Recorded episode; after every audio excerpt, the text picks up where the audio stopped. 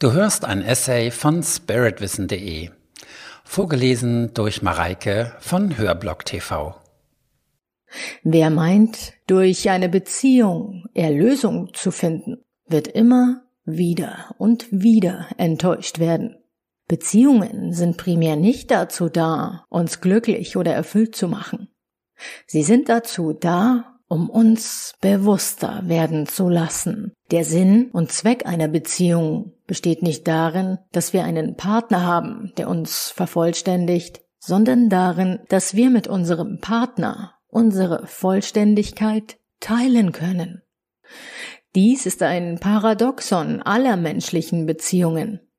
Um vollständig erfahren zu können, wer wir sind, brauchen wir nicht zwingend einen anderen Menschen. Und doch sind wir ohne einen anderen nichts.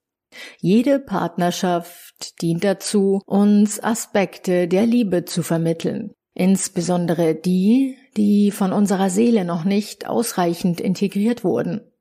Je nach Entwicklungsstand geht es dabei vor allem um die Entwicklung der Selbstliebe.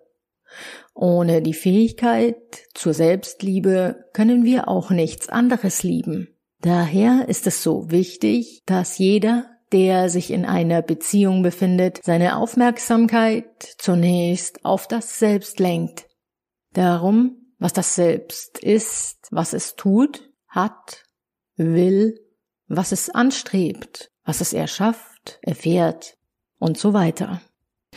Beziehungen bieten die beste Gelegenheit des Lebens, die Erfahrung des höchsten Begriffs unseres Selbst zu entwickeln. Dies mag befremdlich klingen, weil uns meist gelehrt wurde, es wäre vorrangig, sich nur um den anderen zu kümmern, statt um sich selbst.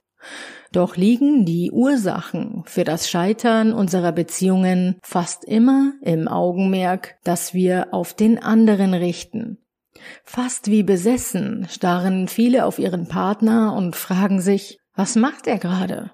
Was sagt er? Was will er? Fordert, denkt, erwartet oder plant er? Spirituell entwickelte Menschen haben aber verstanden, dass es keine Rolle spielt, was der andere tut, sagt, will, fordert, denkt oder erwartet. Eine Rolle spielt nur, wie wir in Beziehung dazu stehen.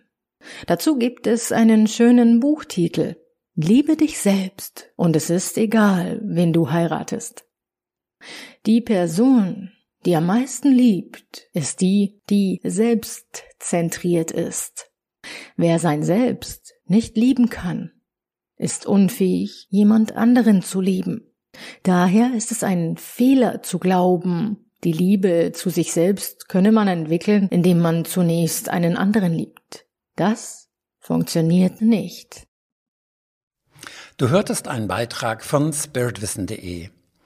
Den Text zu diesem und 140 weiteren Themen kannst du jederzeit auf meiner Website nachlesen.